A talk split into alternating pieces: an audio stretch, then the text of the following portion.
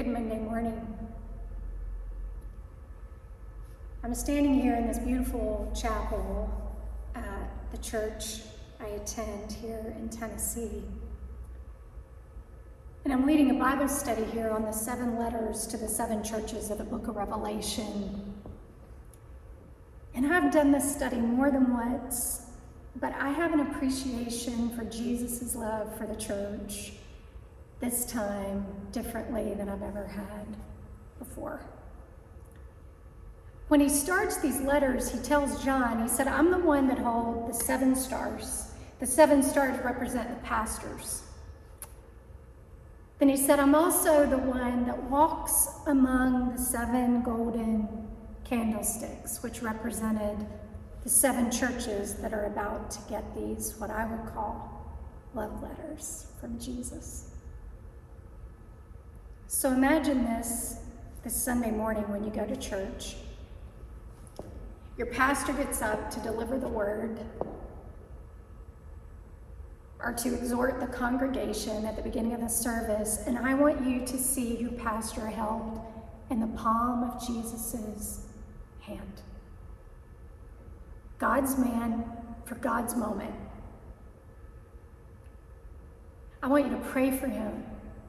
I want you to ask God to anoint him, to undergird him, to shepherd him, to give him around him the men and women of counsel and wisdom that he needs to fully obey the purposes and plans of Jesus Christ. Ask for his ears to be open to the voice of the Holy Spirit like they never have been before, so that he can bring the word of the Lord to God's people.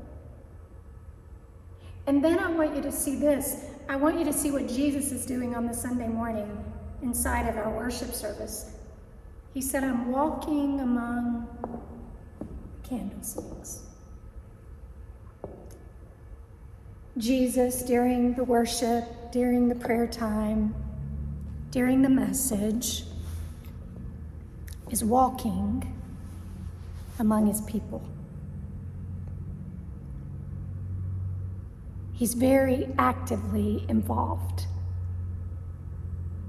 in our church services and in the lives and work of his people. This week we studied the Church of Pergamum. There was also something very active there. They were described as a city where Satan had his throne. It was a place of, of great demonic influence. Theologians say there was idolatry there greater than any other place in the Asian world at the time. And they had gotten to the place where the martyrdom of believers had become a normal occurrence. So Satan had realized that these believers were willing to die holding on to their faith in this Jesus they professed.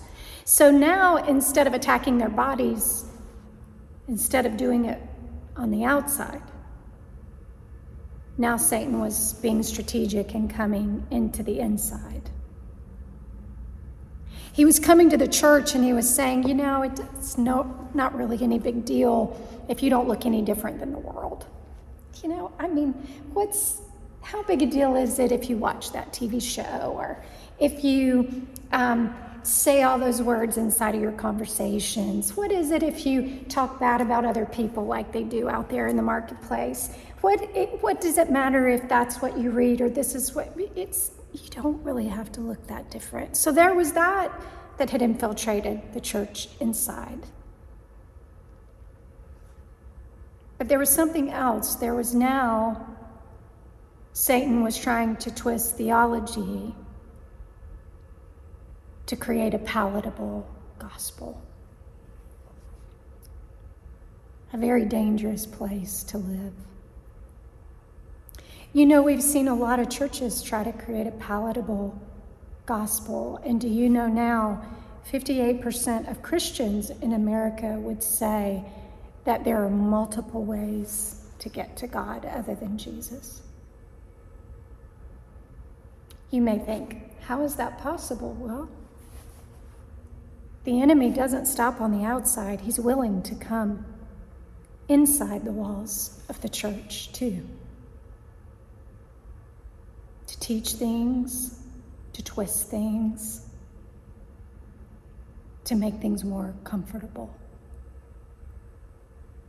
After all, who wants to be martyred for their faith? So, in our quest to reach people, I think we've forgotten the words of Jesus, the words of Scripture that say, If I be lifted up, I'll draw all men unto me. I don't have anything against flashy lights and big screens and all that stuff during worship. I love beautiful choir and a massive orchestra.